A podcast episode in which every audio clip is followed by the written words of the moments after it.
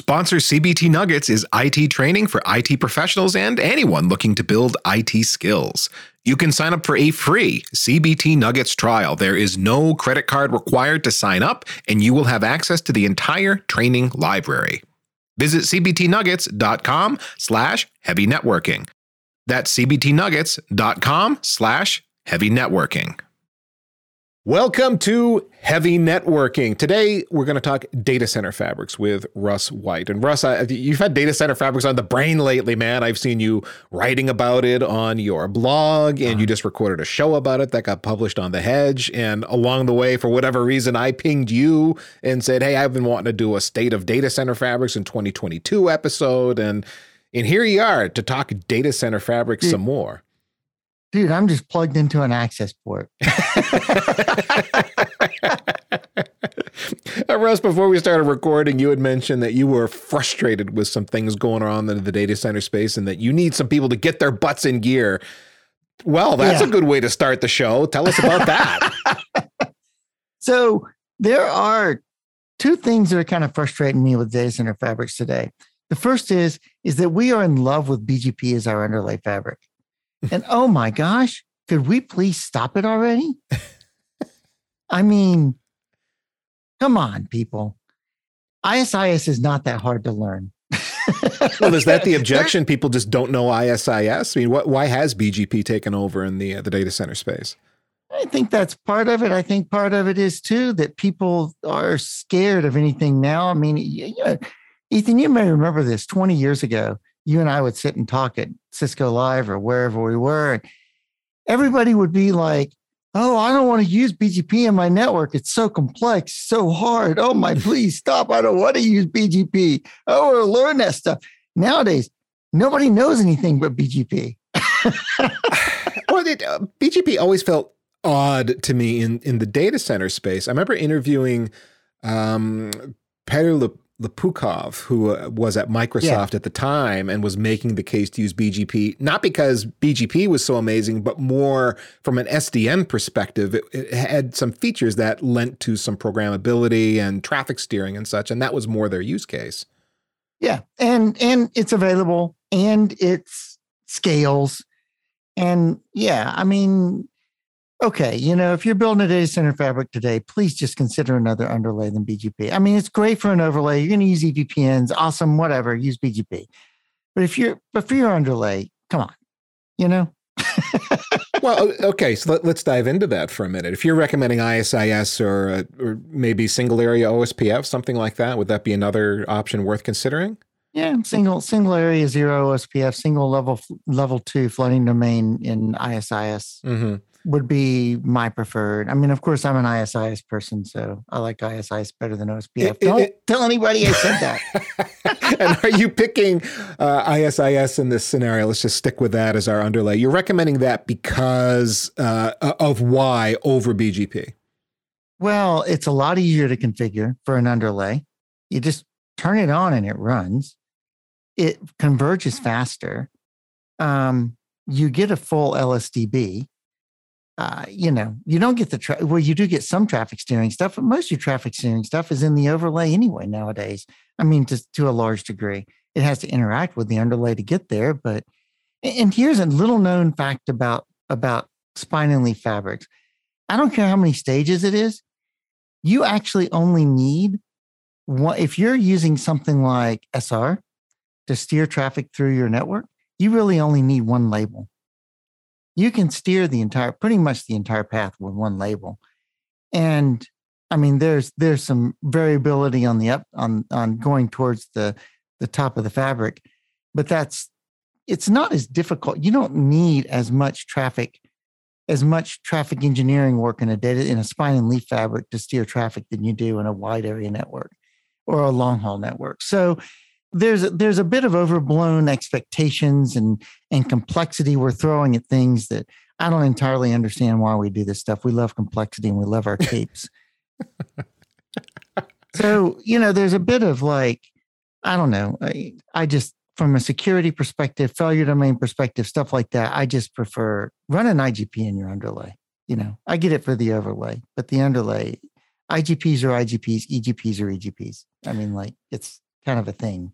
Can we point the blame of BGP in the data center back to whatever that RFC was that came out that somebody was doing and they tried to codify it with the IETF? Well, at the time, it made a lot of sense.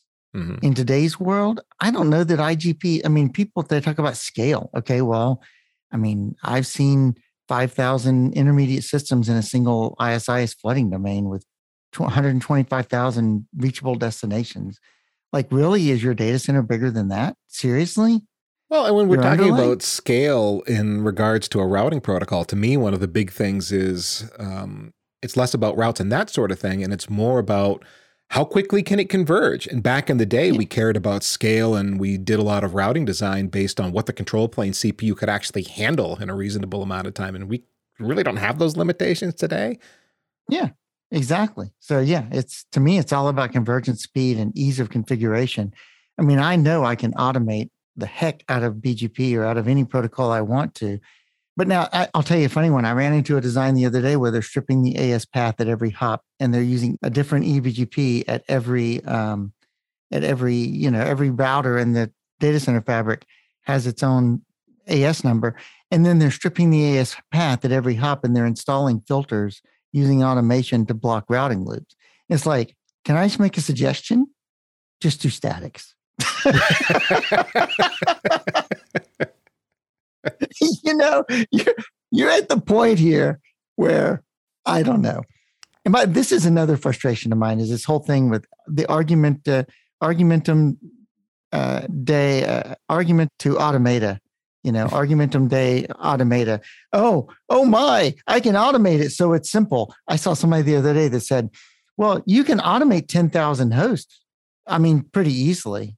And I'm thinking, do you live in the real world?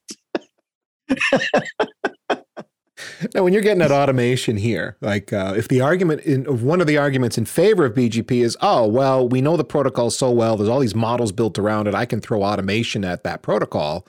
Well, you can do that with IS-IS or OSPF too, right? Yeah. Yeah. It's not that big of a deal. And the thing is, if you're using a real IGP, there's just less to automate. So, so you know, I don't know. Just seems weird.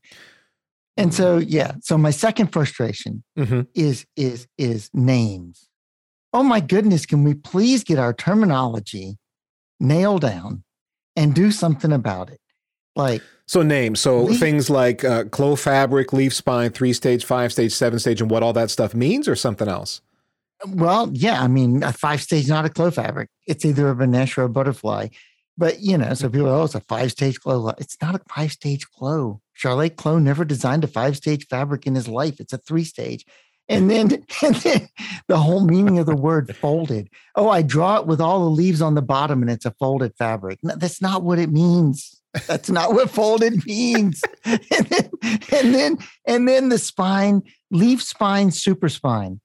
And then when you get a seven stage, it's a super, super spine. Like just stop it. In in a, in a podcast you guys just published on the hedge, Tom proposed not a super super spine, but an the ultra spine. I liked that. The I ultra that spine. like, come on, guys.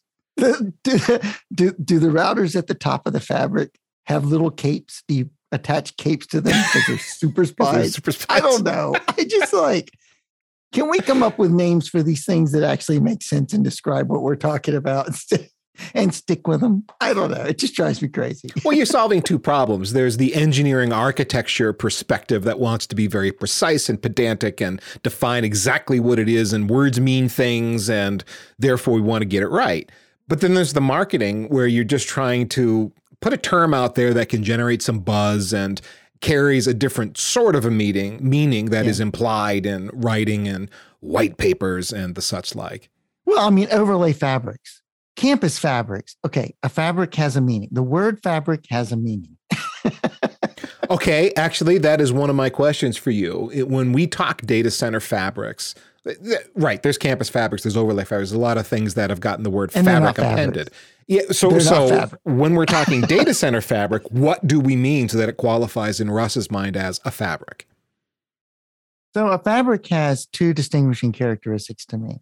The first is is it's very regular. It's a very regular layout, which leads to um, which leads to the ability to do these kind of repeatability steps like we get in modularization, right? It's a module, it's but it's submodularization because it's not modularization in the hierarchical sense. It's modularization just from a physical topology perspective, right? And it gives you repeatability. And if it's not a regular thing, like if it's not something where I can take these four routers out and put them over there and they have the same basic connectivity and they look the same, it's not a fabric.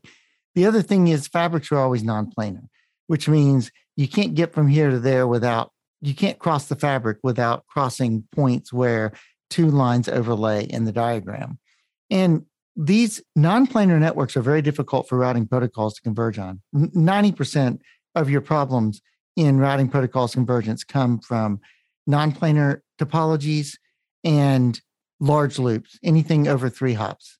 Well, no, so so non-planar. Let, let's let's back up a second here. So in that scenario, when you're talking about a data center fabric, we do not connect leaves directly one to another. Everything has to exactly. go through the spine. Yeah, that's right. Yep, that's right. And because it does, they always have to cross. If you look at the di- diagram of a spine and leaf fabric, you'll see that you cannot untangle it such that there are lines that don't cross. It's non-planar. Like you have to go outside mm-hmm. the plane to get from point A to point B. So these are, I mean, the regularity, the non-planarness, just the way that it's scale out rather than scale up, you know, just these these are different characteristics of a fabric. And quite often when we talk about data, and by the way, I ran into this the other day, going back to naming for a second. There's somebody who's building fabrics on their campuses and they're using data center design tools to do it. So they call their leaves, they don't call their leaves leaves, they call them wiring closets. Mm-hmm. And they mm-hmm. call and they call their their spines um, BDFs. And you're like, okay, okay. stop. stop. so for yeah. you then a fabric is defined by its topology it has less yes. to do with what's running over it but and more about how the plumbing is done is that fair how the plumbing is done, right? What the connectivity looks like. Math, it's mathematical principles, really. And I couldn't go back and tell you the mathematical principles other than saying it's regular, it's non-planar, it's scale up, it's scale out rather than scale up, you know, things like that. And this even comes into questions about when you're using chassis devices to build your spine. You know, uh, you could argue that a chassis device. Get into furry yeah, a chassis device is, is, its own um, little leaf spine. Fabric. Yeah, it's its yeah. own fabric, right? You got line cards mm-hmm. plugged into a backplane of some sort, and maybe there's a fabric yeah. card in there. Yeah. So I always tell people when you build a three stage with a chassis device in the center, with a multi FE, I shouldn't say chassis, I should say multi FE, because not all multi FE boxes are chassis, and some chassis boxes are single FE. There, there, there, there's, you know, we're blurring lines again, yeah. but when you get to a when you get to a device that has a fabric inside the box, you're actually building a Beneš. You're not building a Clos-Fabric, right? Because you, have got another crossbar fabric, fabric inside, inside that, the packets yes, have to flow exactly. through to get from one and one ASIC to another. It's already yeah. a five stage. Yeah. Yes. It's a five stage once you've done that, right? So yeah. So yeah, that's that's kind of the I, maybe maybe it's just because we don't understand the terminology very well and we don't understand the historical precedent for the terminology. We just tend to, and partially it's just because of marketing. I mean, it sounds so much better to say I'm building a, I'm I'm building an overlay fabric than it is to say I'm building an overlay network. Well, it, marketing can conflate the terms and try to, uh, and so terms get reused in places where they're not as technically accurate yeah. as they as they might be. Yeah. I'm going to uh, go back to router and switch, right? Right. what does that even mean today? Right. Used to have very specific meanings. And there were things called bridges, which were distinct from switches potentially, even though they were similar. And there were routers, bridging routers, which were different things again. Uh, go, and there were gateways. It, for us, we're really dating ourselves here. we're, we're talking 20 odd years ago. All right. now, another point you made when defining what a data center fabric is, you mentioned that it's got to be repeatable, modular. You should be able to take um, you know, a, a, rack that would be in the leaf and plug it in somewhere else in the data center, and it would be all just fine because you've made everything same, same. All right. If that's the case, um, do I build a fabric or buy a fabric? You know, what I'm getting at here is if I'm just going to be buying a pallet of gear that's got to be same, same, and like, like everywhere, do I just talk to a vendor and say, I want to buy a fabric from you and it's going to be made up of, you know, whatever the mix of leaf and spine switches are? Or do I just build my own and kind of maybe it'll be same same in various roles, but I'm kind of rolling my own fabric because I want top of rack to have these features and I want spine to have these other features and so on. Yeah. So I don't I don't know if a, does a are there any vendors that sell an entire fabric that'll like ship you a fabric or well, does everybody you, just ship you the equipment and like they they do the design? Is this a question about who does the design work or is this a question about who does the what what would you so so what would you recommend to the average data center builder? That they work with a vendor who's going to help them design and stand up the entire thing and it's going to be single source from a vendor? Or do you is there a point in getting fairly granular with the roles of each switch at each tier? Um, yes and no. It depends. Um, and and part of this is about like this is another frustration of mine, by the way, is is the collapse is the collapse spine idea, where I'm doing all my routing in the spine and the leaf switches or the leaf switches are just switches. They're just layer two. Like, no. Again, that's not what a fabric does. That's not how you do routing in a fabric, but people do it. But yeah, I mean, I think it depends on your experience, of course. That's what it always going to depend on is your experience and where you want to go. I mean, like, so if you don't mind being sing, single vendor for each one of your fabrics, then cool, let the vendor help you. Um, and in fact, many vendors will help you design things even if you're not using their equipment alone, even if you're mixing vendors. Uh, where this is going to get sticky is with automation and with you know things like Apstra or uh, what is it, Cloud Vision or um, ACI or things mm-hmm. like that, was where things are going to get sticky with using multi-vendor stuff. Um, and and all of those will claim to do multi-vendor. You just have to like be but, cognizant. But cloud right. cloud Vision, whatever it is, is is Arista. So presumably, it's going to be the very best with the Arista gear and Apstra as Juniper right. Exactly. So, so, you, so have to be conscious of that and understand those limitations and ask about those limitations and not just make assumptions. Right. That's the only thing that, that they all can do these things. You just have to not be, just be cautious about what you're doing, and ask questions. So I guess you know it depends on your experience level. It depends on day two whether you want to operate the fabric yourself or whether you want something like Apstra to do the fabric operations for you or CloudVision or ACI or whatever it is, um, or some other some other system, whatever that might happen to be. Um, so a lot of those things are going to come, and this is something you want to think about is day two and uh, life cycle, right? Where where do you want to be in five years? Do you want to be going to the same vendor to buy their gear, or do you want to be placing yourself where you can um, buy gear from multiple vendors in order to build that fabric because in five years you might change your mind.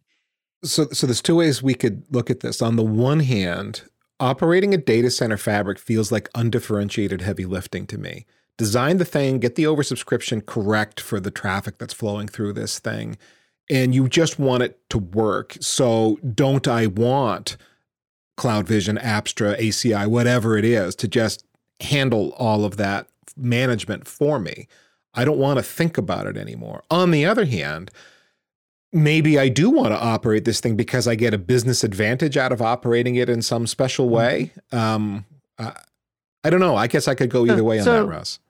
So that that is, yeah, that's something that uh, again, if you use a simpler design with clearer or with with more clearly defined um, planes or more clearly defined overlay, underlay, et cetera, et cetera, the closer you can get to operating it yourself because you're reducing the complexity needed in the automation system. This is one of your trade off points, right? Mm-hmm. Where is it? Is it better to over to automate everything and let it all be complex, or is it better to think through how can I make it simpler so I can automate it, or not so I can run it with less automation? Um, day two, and etc.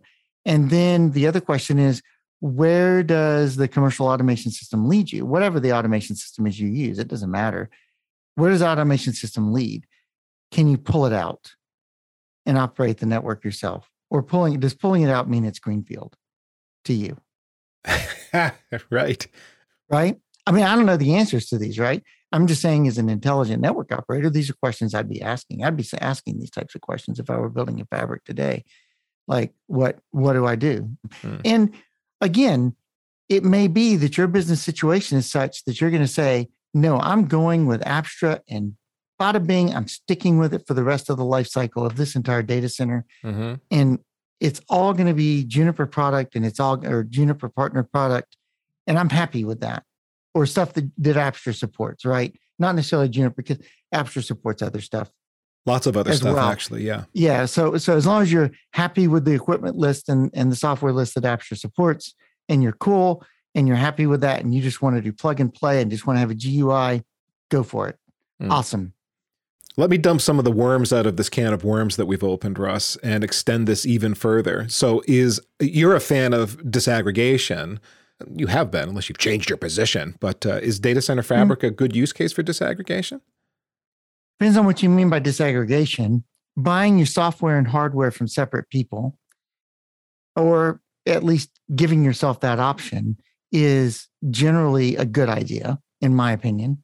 It's not always feasible I've noticed an ongoing trend among even hyperscalers that they are struggling to get open source network operating systems to work to support certain things to the point where they're going back to using vendor gear in particular roles. Like they can't make SONiC do something that mm-hmm. they need. And so they're looking back at the fully integrated stack. Yeah. Or, you know, there are scaling issues or whatever it is that, that you run into. So I think that disaggregation is still a thing. And I think that it's still something that people should be looking at as a longer term thing, if possible, in the data center. And I think the data center is the most rational place to put it, by the way, is one of the most rational places to do it, do disaggregation. But I think that the, the fever pitch has died down a little bit and we're more in the long slough of trying to make it work. And and and don't and don't forget that, you know, when you talk about disaggregation, it doesn't mean you have to use open source for everything, right? I mean, Junos Evo is disaggregated. You can run stuff on Evo. It, um, yes, there's right, run, and there's um, there's intermediate steps, is what I'm saying. OcNOS right? and, can, and various other Vyatta, commercial stacks. You can, get, yeah. you can get CRPD, Vyatta. You can get other routing stacks that you can yeah. run on top of other operating systems that will help you. That There are intermediate places you can go that you're not necessarily tied either direction. But you, you, again, you'd want to disaggregate from a standpoint of uh, of operations, or at least that's what I think of. Not features so much, but it makes your ops life better because of how you're doing automation. Let's say is that. Yeah, exactly.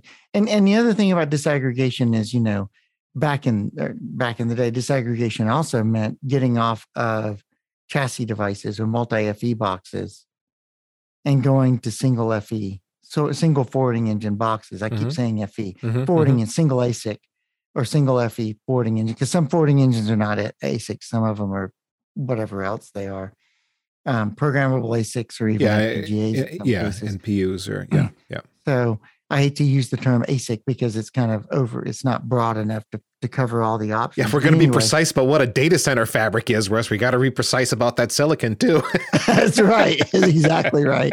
So, you know, disaggregation can also mean getting getting out of the the multi FE boxes and getting onto single FE boxes where possible. Hmm. Which means again, disaggregation in that sense means I'm getting rid of those internal fabrics. I'm, I'm externalizing the fabric is all visible to network operations. There's no invisible hidden fabrics in my network. Yeah. Kind of a thing. The, the black right? box of the chassis, yes. Yes, yes exactly. Yeah. We pause today's podcast discussion for training talk with heavy networking sponsor CBT Nuggets. I care about IT training because it's been a big part of my IT career since I started going all the way back to 95. I began my IT infrastructure journey learning Novell stuff. And over the years, training's never stopped for me because sometimes I'm going for cert. Sometimes I just need to get a better handle on something new, but I am always learning something to deliver the best networks that I can. As you research your own training needs, consider CBT Nuggets. CBT Nuggets specializes in training for networking, cloud, and security. They cover other material too, but they have an especially huge library of training material for Cisco, AWS, Juniper, Linux, Microsoft, and VMware. Thousands of videos, thousands of hours of content, which, which is not meant to scare you. It's okay. You don't have to watch them all at once. Just know that what you need is there when you need it. Uh, for example, all of you that are getting into network automation now, CBT Nuggets offers Cisco DevNet Associate and DevNet Professional training. I have been reviewing the DevNet blueprint material from Cisco, and I can tell you, you are going to want training to get through these programs and make the most of them. Uh, DevNet material, it's not like learning a new routing protocol. It's learning how to manage infrastructure as code. And if you're a traditional ops person, that, that's really what I am. It's a whole new way of thinking. There's so much more than DevNet training there at CBT Nuggets. I've spent some time with the interface, digging through the catalog. It's easy to navigate. I sampled several videos. The audio and the video quality are excellent, and the instructors are easy to understand. They are personal, they are engaging. They are not formal and boring, and some, some of them even wear a cowboy hat. Besides the training itself, there is a great support system to help you get a handle on the material with virtual labs and accountability coaching. Now is a great time to sign up for CBT Nuggets. Visit cbtnuggets.com slash heavy networking to take advantage of their seven days free trial offer. Try it for a week. See if you like it. Commit if you do. Cancel if you don't. Seems fair. cbtnuggets.com slash heavy networking for seven days free. That's cbtnuggets.com slash heavy networking. And now back to the podcast I so rudely interrupted. Well, uh, okay. So we've been talking a little more hardware and topology centric, but let's talk uh, software. We've mentioned the overlay and use the term overlay fabric uh, came up. Are we talking typically EVPN VXLAN these days, or are there other uh, software schemes, if you will, that make up my data center fabric worth considering? Yeah. So I think that the preeminent, premier, whatever you want to say, the most common and the default that everybody runs to right now for an overlay is going to be EVPN. Mm-hmm. Now, whether it's EVPN VXLAN or whether it's EVPN some other transport than VXLAN mm-hmm. is kind of local to what you need to get done. I mean, EVPN and MPLS does exist. I mean, I guess it does. I mean, you know, you can run other transports down there. Yeah. But I think EVPN VXLAN is probably the premier thing that people use in the overlay because it just has so many capabilities. I mean, it's built on BGP. Uh, you know, you have layer two, you have layer three mapping. I think it's gotten a little bit overly complex, in my opinion, in asymmetric versus symmetric routing and mm-hmm. all these different things that you get into. It's a bit complex. It's a bit like, okay, really? Do I really need to solve for that corner case? Seriously? Can we just leave that corner case out? Type of thing. But that is the preeminent one. Um, and then, you know, then from there, you have to go into questions around what do you do with traffic steering in that situation? Are you using SRv6 or using SRMPLS? How are you doing those types of things? Part of which is a, is a silicon question, I think. Well, part of that's a silicon question. Part of that is uh, how many hops do you need? Question uh, how you know how much how much traffic engineering do you well, really need? what are so, your real use cases? So you've brought up traffic steering and data center fabrics a few times. Give me some common use cases for that because that's not immediately obvious to me. Yeah, I know. In fact, I have a meeting next week about this because it's not immediately obvious to a lot of people. And and I'll preface this by saying I don't know of many people.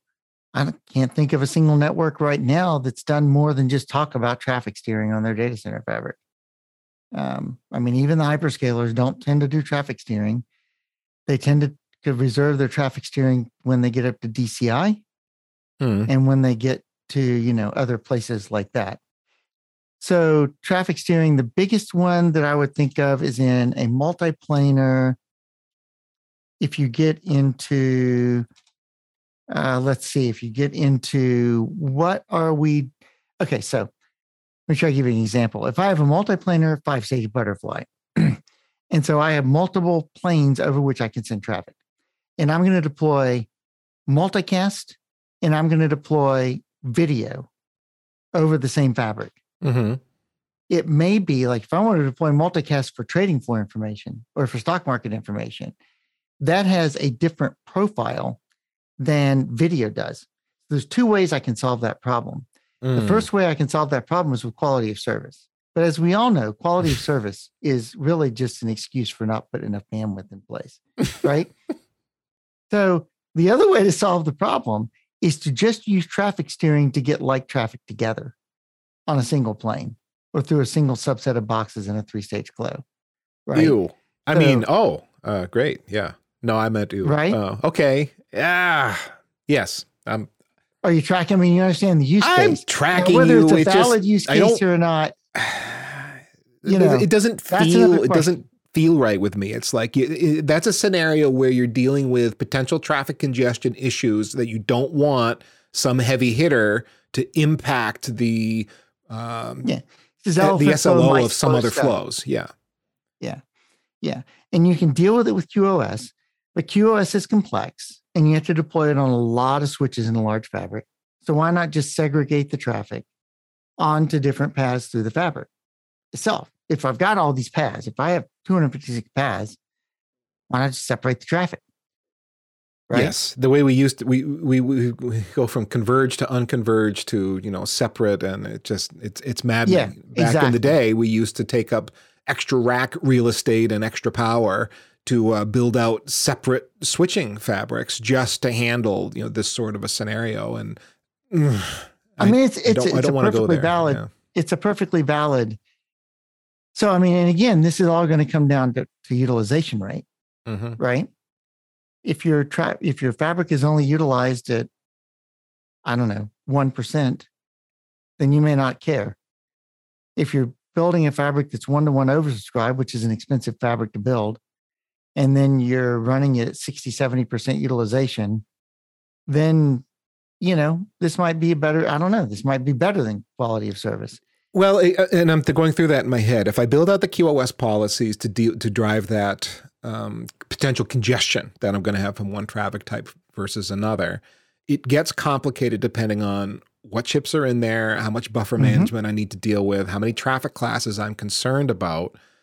But it's it's possible. Is it simpler to build out a different set of policies that just steers traffic through across separate physical links and maybe through different parts of the well you said multiplanar through different planes i suppose yeah, through different planes or through like I mean, like if you even run in a three stage Clos, if you put if you have 16, if you have say 16 spines or 16 T1s, which you know, T0 being the leaf, T1 being the spine, T T2 being, you know, you continue up with your stages. Mhm. If you have 16, maybe you make four of them have deep buffer and the other 12 have shallow buffer. And you steer traffic that is okay with being buffered through the four and traffic like video that it's okay, it's better if you drop it. Right? Or voice, if it's better if you drop it through shallow buffer boxes. Now, again, is that simpler than QoS? I just guess feel like I wouldn't want to build it this way. If I if I knew going in Greenfield that I was going to have this problem, I would think about partitioning, having multiple data center fabrics, Yes. and and, having isolating my workloads. Yeah, with DCI between them. Yeah. Uh, so isolate Right. the specific workloads with specific traffic characteristics to a particular fabric, Because- and because not have to think about any of this. Yeah, because in reality, you want every you really want your fabric to look like a single switch from the outside. Yeah, yeah. All the ports should be pretty much the same.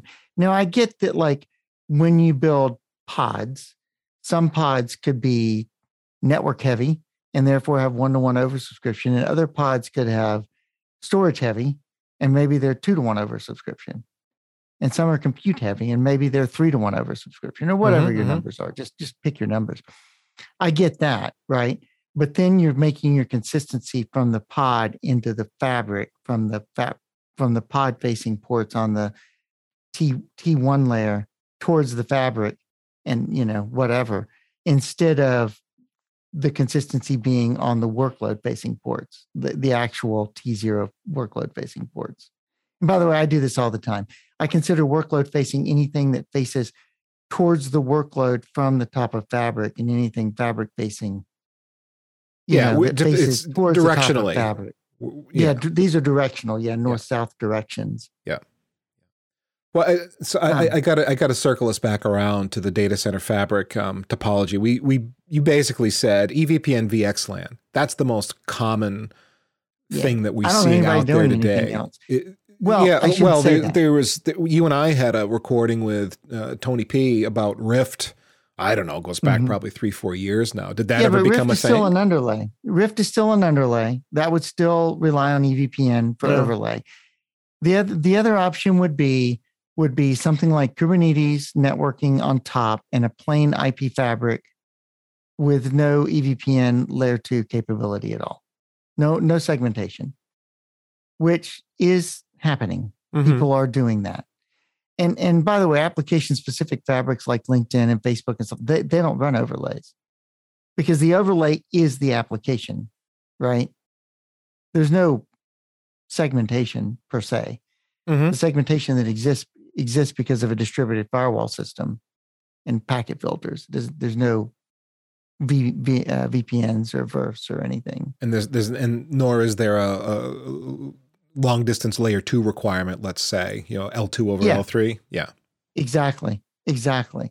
And so if you're in a position where you don't really need the long distance layer two, if you don't need layer two between between um, ports, between workload facing ports at T0, then why do you need EVPN necessarily unless you have multi-tenancy of some type? So if you don't have multi-tenancy and you don't have layer two, then in reality, you could do all of your firewalls just using filters at your edge. And then you can let the application handle the overlay, the sort of overlay routing, if you will, Kubernetes, NSX, whatever the case happens to be. Mhm.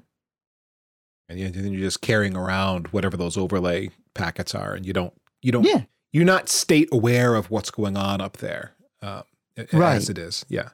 yeah, exactly. The, the data center, there's no data center control plane with state awareness as to what the application's doing. Whereas with EVPN, there is state in the control plane, even though it's the overlay control plane that is aware of application stuff, uh, segmentation, layer two, reachability, stuff like that.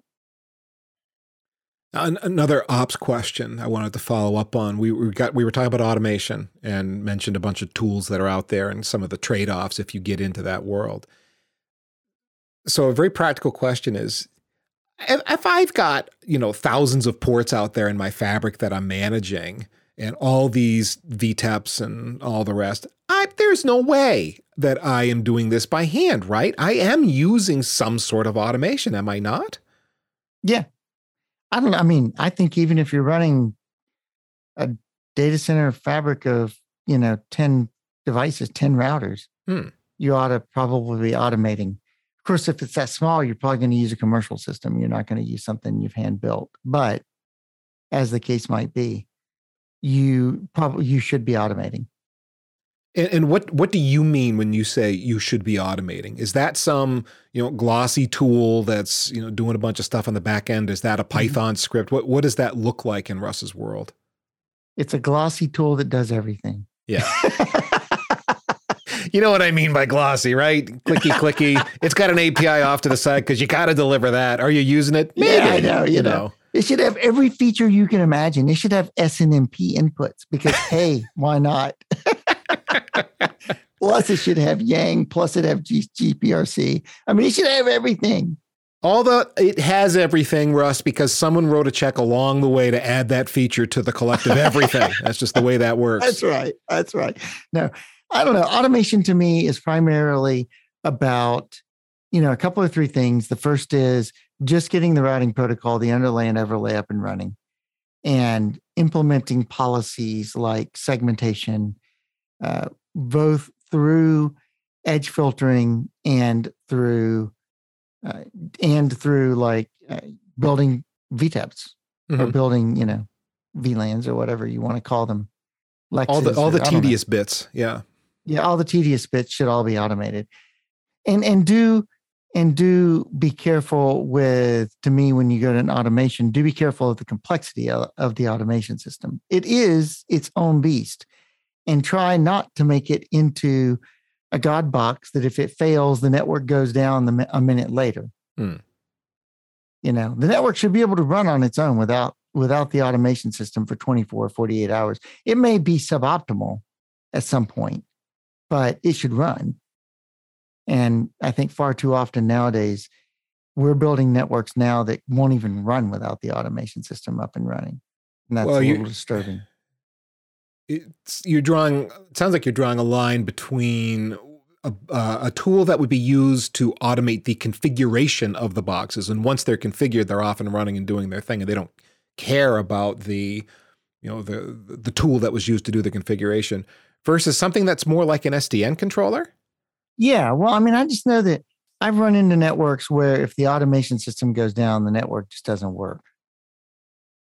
And that that disturbs me a little bit because that's a conflation of that's a conflation of failure domains that we should be very careful about. well it, Um, it feels hello, like something that Facebook. is If, if anybody from Facebook is out there listening, something that's I was going to say in path, but I don't actually mean it that way. It's something that's participating in the uh, the control plane on some level. yes, It's not purely adjusting the control plane in near real time to make things work. yes, that Right. yeah. That's that's not where you want to be. Now, if you're going to deploy SDN, then you have an entirely different set of design criteria for those controllers and stuff, and the complexity of those controllers. Um, now you're sucking all the complexity out of the, out of the control plane, the distributed control plane, putting in a centralized box, which can't be a centralized box. It's got to be a distributed set of boxes with all the resiliency that goes with it. But what I see a bit of, not tons, but I've seen it maybe a couple of times, is people building a box that does near real time adjustment and they think it's just an automation system. Therefore, I don't need to put all of the stuff in there that I would if I were doing an, an SDN controller. And then the automation system falls over A, because it's not well thought out, it's not Mm. architected properly, and it's complex. And B, because they just didn't build the resilience into the automation system. It's an automation system. Why do I need resiliency? Right. And then they start stuffing stuff in there that's not really automation it's really near real time control and then it goes down and the network goes kablooey and you've conflated your failure domains and not really thought through what you're doing Well, you you, you can treat some of these things, you know, having not been fully thought through. You're not really thinking about what you're doing, kind of thing. Well, because there's lessons you're going to learn in your environment that you're not going to learn until something blows up, and then you're like, oh, I, we, and then adjustments are made uh, because of that. I think it can be very difficult to get such a system, especially when it's complex, correct out of the Yeah. gate. yeah Yeah, of course of course so yeah it takes a lot of thought and a lot of pre-thinking about what you're actually doing it takes a lot of software architecture and not many network architecture folk know software architecture well enough to do that job and yet we're out there doing software architecture Well, let's step away from the software architecture for a second and think more about network topology design, uh, network architecture. If I'm building a data center fabric today, I've got it's. Uh, I'm working for a rapidly growing company where we know we're going to be standing up a lot more compute, a lot more racks over time. How do I get started with my data center fabric so that I'm going to just be able to keep scaling this thing out and growing it and not find myself facing a situation where I have to re-architect the fabric from scratch? Any points, things I should be Yeah. considering? So, first thing I would say is if you're rapidly growing, always go to a five stage.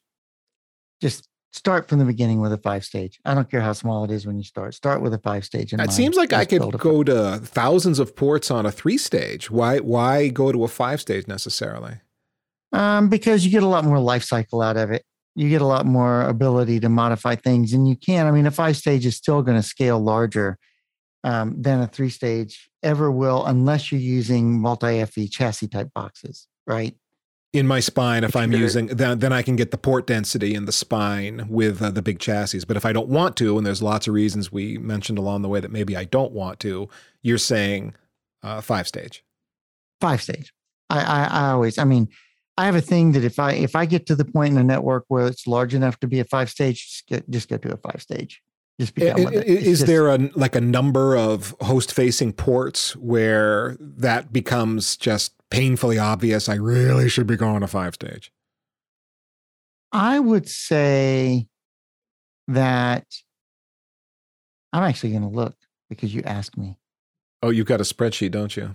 I've got a spreadsheet. Um, So if I were looking at, say, 32 port devices, uh, you know, commonly now we're running 2RU 64 port devices in a lot of places, right? When I get to the most I'm going to get out of a 32 port device in a three stage in a Clos is going to be if all my ports are all my devices are 32 ports, it's going to be about 1500 workload facing ports at like 10 gig or something like that, whatever it is. I, I can actually sit here and do the math, but um, it's not. I mean, it's it's it's large, but it's not huge. Now, well, it, it's going to depend a bit on the oversubscription. I mean, we can go bigger if we, are more tolerant. Yeah, if I'm talking one to ones, yeah, right? Okay, I'm talking one to ones. Now, if I look at a if I look at a 32 port device in like a five stage, I'm going to get, I don't know, five times, 10 times that number, maybe 10,000 ports, something like that, workload facing edge ports. It's about a 10 to 1 ratio, I would guess, maybe a bit larger, five stage to three stage. So if I'm really growing fast, and I know that even if I know that I can build up to a 1500 or 2000 or whatever it is ports using a three stage, I'm just going to build a five stage because I know I can go maybe 10 times larger than that with a five stage. It, it, it's a capex problem. Uh, is that it's a capex problem? Yeah. It is because you're building the extra fabrics. The other thing that the five stage gives you again is you get life cycle, you get pods, naturally built out pods, so that you get life cycle management a lot nicer uh, out of a five than a three. Oh, uh, pod is in I, I can I can isolate some group of workloads with um with my my yes, access tier and my correct. I guess my middle tier, if you will. Yeah. Right. Right. It's very difficult to do a three stage with different oversubscription rates facing the workload. Mm-hmm. Whereas with a five stage, it's not that difficult. I can actually build five stages with multiple oversubscription rates to different workloads. Because you and can isolate one rate differential is isolated in a pod. Yeah. I can't really do that in a three stage. It's it's much more difficult to do that kind of thing.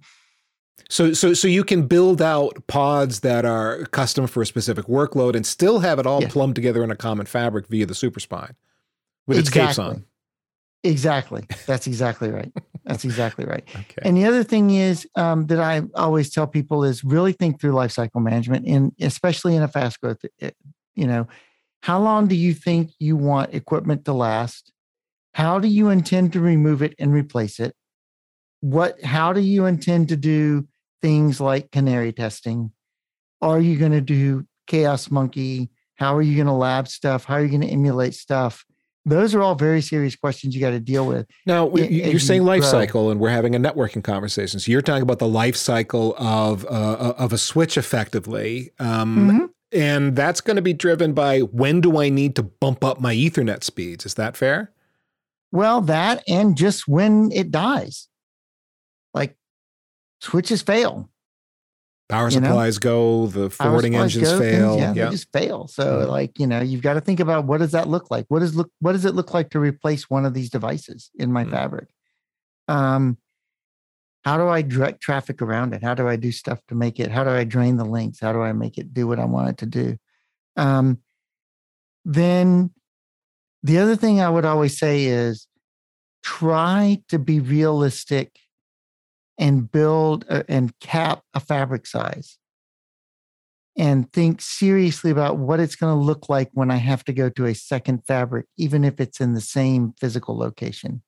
I'm not going to go bigger than X number of ports, you're saying. Mm-hmm. And just say we could grow it bigger, but we're not going to. Um, and, and, exactly. And, and why would I get to that certain size and not go bigger? What would be my concerns?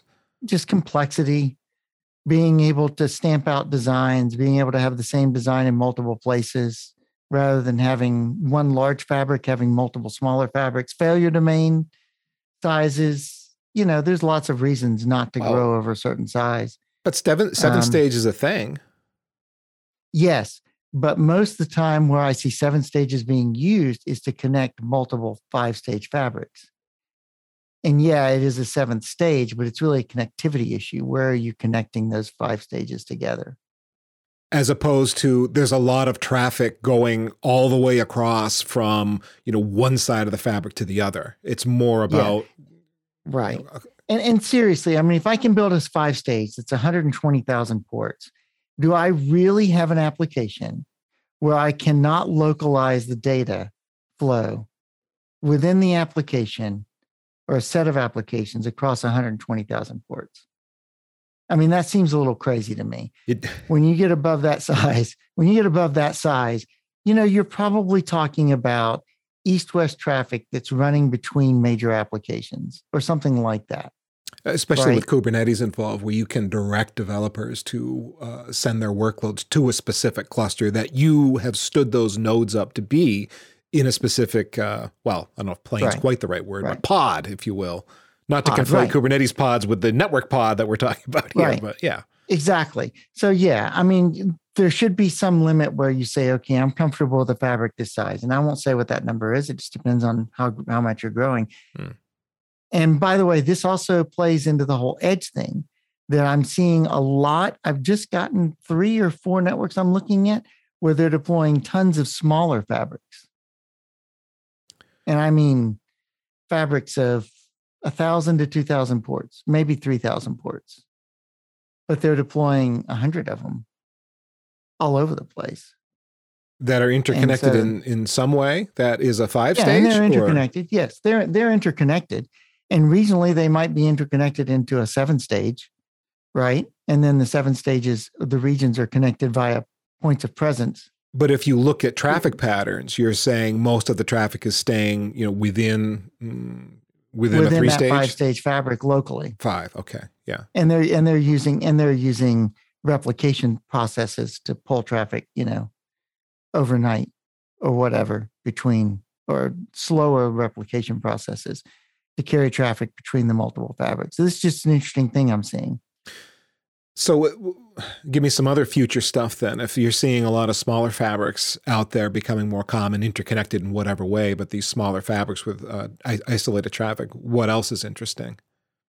well it's always higher speed fabrics right there's always, Always. 400 gig is coming 400 gig is coming 400 gig is coming integrated optics are coming i think that's going to make a difference um, i don't know that on the control plane side there's a lot else that's that's coming right now Mhm. uh, than what we see i mean uh, i'm still working on the IS-IS work making it optimal in larger fabrics and rift is still out there and people are still working on things like that there's a lot more SmartNIC activity, which I Hmm. don't really understand. I, I'm I'm trying to wrap my head around the whole SmartNIC thing right now. I get Well, it and in some uh, workloads. I, I have my take on SmartNICs. What what is what? Why is it a question in your mind? um, well, I mean, I can understand it with some workloads, but it seems like it's an awful lot of power and um, other overhead, money overhead to take workload off of a top of rack in some cases. I There don't. I are- don't look at it at the, as the work moving that direction. I, I've looked at it the other way: work moving off the host and being put into the smart SmartNIC for oh uh, Ah, VNF yeah, sort of a Could be. function. That that's where I But, but think I see the sometimes I'm seeing people say, well, if I run a smart SmartNIC, I can run EVPN on the smart SmartNIC on the host, and I can take the EVPN off of and make the fabric a plain IP fabric. I haven't heard too. I mean, yeah, I suppose that's a thing you could do, but I, I haven't heard too many conversations that way myself. It's been more driven in taking functions off the x86 box that's in the rack, moving it out to the smart SmartNIC so that the x86 can handle more workloads, more you know generic Yeah. compute stuff, pushing all the network functionality into the smart SmartNIC, and having the which same then- same rack for, form factor. Yeah. Which then has the problem of what do you do with the control plane once you've done that? And my advice is always extend the overlay, but don't extend the underlay. The underlay should end. The underlay should end on the top of rack And, and- and- and there are different solutions there. Um, if it's uh, Pensando, it is P4 um, doing all the control plane magic into the SmartNIC with Yeah. some out, outboard bit of Or software that's doing that could- for you. You could run Vyatta or CRPD on the box and run EVPN directly onto the SmartNIC, Hmm. kind of a thing. Um, you know, some routing stack, if FRRouting or CRPD or whatever you want to out there, whether you want commercial or open source or whatever out there on the SmartNIC. But where I see danger coming in there from a SmartNIC perspective is if you want to try to go and extend the underlay protocol to the Hmm. SmartNIC, which that doesn't make me very happy. That's that's a failure domain conflation, a security domain conflation that's I consider very problematic. Well, Uh, well, let's let's take let's back up a step here. Um, would you do, like do you like BGP to the host on a dual homed host uh, in a data center environment? In the in the overlay, yes, mm. but not in the underlay. Okay. Again, a reason to separate your underlay and overlay protocols. Hmm. Because what concerns me about running the underlay is that if somebody attacks and owns that host, roots that host, mm-hmm. and you have the underlay control plane running, the attacker now owns your entire data center fabric. I mean, that's just. well, there, there, there's that, a lot of it depends host, there, but I, I understand the point you're making. Yeah. Yeah. I mean, if that host is running the underlay control plane, then they can do lots of things to the underlay. Yeah. And in the overlay, sure, there's lots of things you can do, but you're kind of restricted to your VTEP.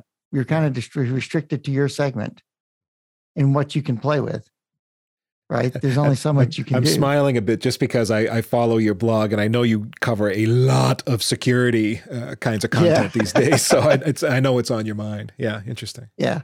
Yeah, well, yeah. Security has been kind of a thing for me for the last five or six years, trying to get my arms around security and privacy and understand them a little bit better. Mm. Well, well, we, we, maybe we went off too too far here because we're we're trying to wrap this up, Russ. And uh, you know, if we're looking at no, the future stuff, we see smaller fabrics. You've raised. Uh, we could spend another hour talking about privacy, dude. we totally could. we mentioned uh, SmartNICs coming up, and with a with a question mark as to what role they might ultimately play within data center fabrics. Uh, any other trends that are worth paying attention to? Nothing else that I see right now. I mean, there's been some more work around optical switching, but it's on the wide area side. It's not on the data center side at this mm. point.